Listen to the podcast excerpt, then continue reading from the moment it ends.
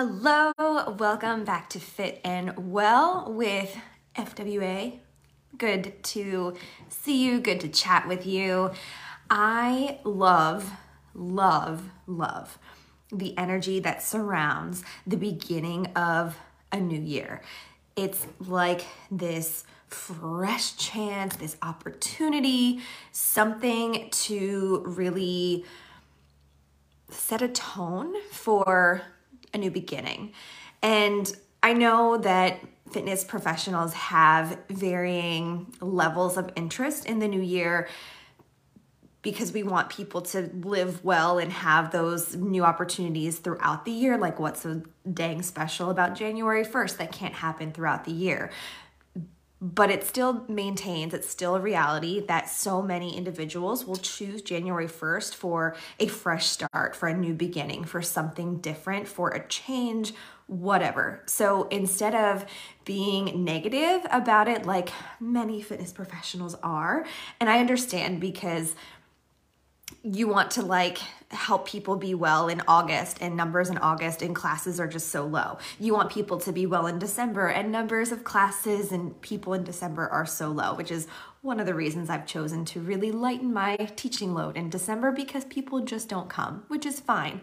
But in January, oh my goodness, do people come in mass? They want to have this newfound interest in fitness and wellness. So Again, instead of being negative about it, let's embrace it. I'm choosing to embrace it this year because any kind of energy toward wanting to be a better version of yourself and finding a stronger version of yourself, dang, I'm here for that. I want to be here for you. I want to be here for that. So let's find positivity in this change of new year from December through January, January 1st, new year, whatever. I love taking time at the end of each year to reflect on how the year went, how everything was this year, what I loved, what went well, what can kind of be left behind, all of those good things. And I started this practice a few years ago. My goodness, it might be like seven years at this point. I have to go back and look of instead of setting a list of lofty goals that I may or may not ever have time to complete and may or may not get distracted around February or March, I set a word of the year.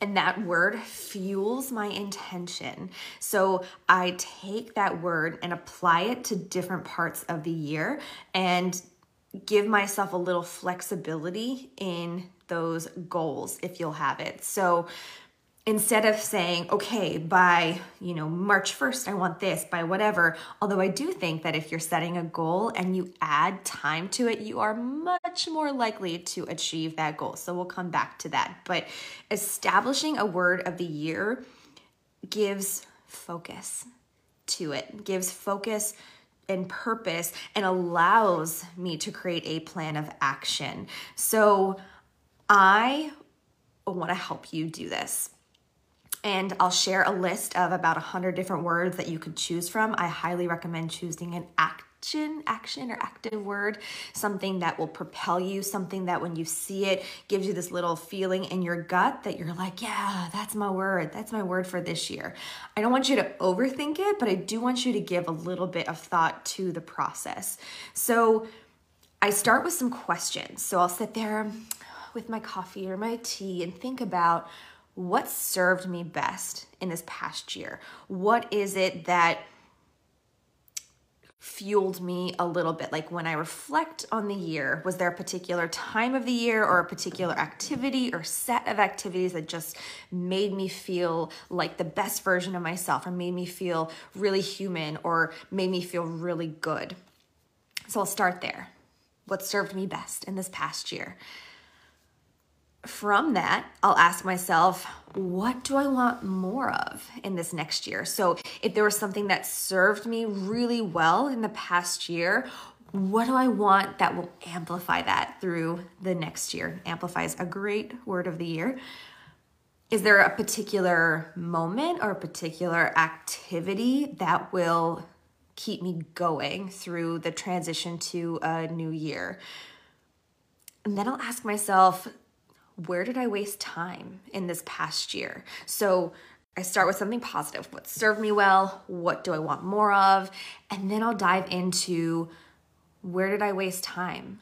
What was it that I spent time on that I'd rather forget about something that maybe it was, you know, related to uh, scrolling a lot on Instagram or maybe putting all of my love and energy into a particular class or location that just truthfully isn't working out. Where did I waste my time in the past year? Related to that, what did not serve me in this past year. So, looking at what was good, looking at what was positive, and then looking at where maybe I was like, oh, that wasn't the best thing. Not getting upset about it, not getting anxious about it, just genuinely reflecting on what could have served me better or where did I think I was going to get some great response or great output that just honestly didn't pan out and again, not overthinking it, just sort of having that like, oh, real truthful moment with yourself of what is it that I wanted to get out of last year that didn't happen. And then finishing it with a good question. What makes me feel good? Maybe the person that you were this time last year wanted something different, tried it, maybe it didn't work out maybe now you have this newfound energy, this new level of understanding of yourself, this new self-awareness that will guide you into into the next year. So, five questions. What served me best in this past year? What do I want more of in this next year? What did I do that wasted my time in this past year? What did not serve me in this past year, and what makes me feel good right now. So, taking all of those things and thinking about your answers to them, but not overthinking. Maybe it helps you to open up notes in your phone and just sort of jot things down, or maybe you like pen and paper, just sort of jot some very short, brief, quick immediate response answers to those questions. And notice if there's any patterns in the answers to those five questions. If you start to see a pattern or start to see something that they kind of relate to each other, that can give you an idea for your word for the next year. So I I know it can be easier to just sit there and write a list of goals. Here's 10 things I want to accomplish in the year. And if that serves you, cool, keep doing it.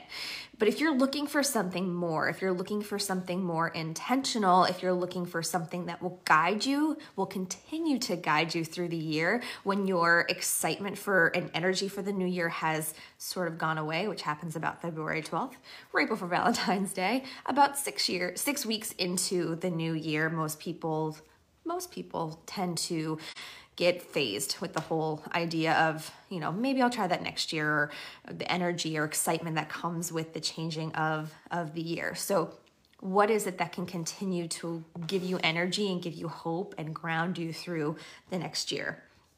So once you establish that word, once you establish that idea, and for me, I usually I'll I'll ask myself those five questions and then I'll see if I can find any commonalities and then I'll list out potential words of the year. I will I'll do it in my phone. I'll just list them out and I'll come back to that and sort of think about it, let it let it marinate, meditate on it and usually one word will rise to the top because it's just something I'll continue to see it as I go through my days. I'll be like, I'll hear it as I'm watching something or listening to a podcast. I'll see it and then I'm like, okay, got it. That's my word. That is my word. So give yourself the opportunity to look at a few words and then sort of choose which one's going to propel you the most from there. And then what I do with that, once that word bubbles to the top, I think about how it can influence my business for the next 12 months. So I actually create like a little bit of a plan. So I'll take that word and I'll look at January and say, okay, how does this word apply to January? What can I do specifically in January that will fuel myself, fuel my business, fuel my personal life? What what can I do around that word? And then I'll do it the next month and the next month. And the way that I know that it's the right word is that I can just rattle off 12 things. I can create an entire year worth of content, worth of challenges, worth of fitness. Well, for me, it's fitness and wellness related because that's what I do. If it comes so easily, that is the word. If you kind of struggle with figuring out, all right, how does this word relate to April? How does this word relate to June? Then it's time to go back to the drawing board, go back to those five questions, ask yourself again, or refer to your answers and see if there's something maybe between the lines or between words that sort of starts to bubble up or, or appear. So, that's my process for setting a word that gives intention for the year. This word sets the tone for the year. It allows you to refocus your energy and your time, allows you to create boundaries so that you can continue to achieve toward that word. And it helps pave this path of focused energy. And I love that. I love that about setting a word of, of the year. So, some of my passwords have included strong and action and growth and submit, I think was one of them. Kind of strange word, but I had a lot of projects happening at that time and I wanted to like fuel projects happening. But my word for 2023 is build. I keep seeing build. I keep feeling build. So, build is my word, and I cannot wait to unearth what that includes in my plans for the year. I am very excited for 2023 to be all about build, building, and I look forward to this time next year when I can reminisce on how much was built throughout the year. So take those things. I would love to hear your process. I'd love to hear your word if you want to share it with me. I love being a champion on your journey. So please feel free to share. And good luck creating your word and intention for the year.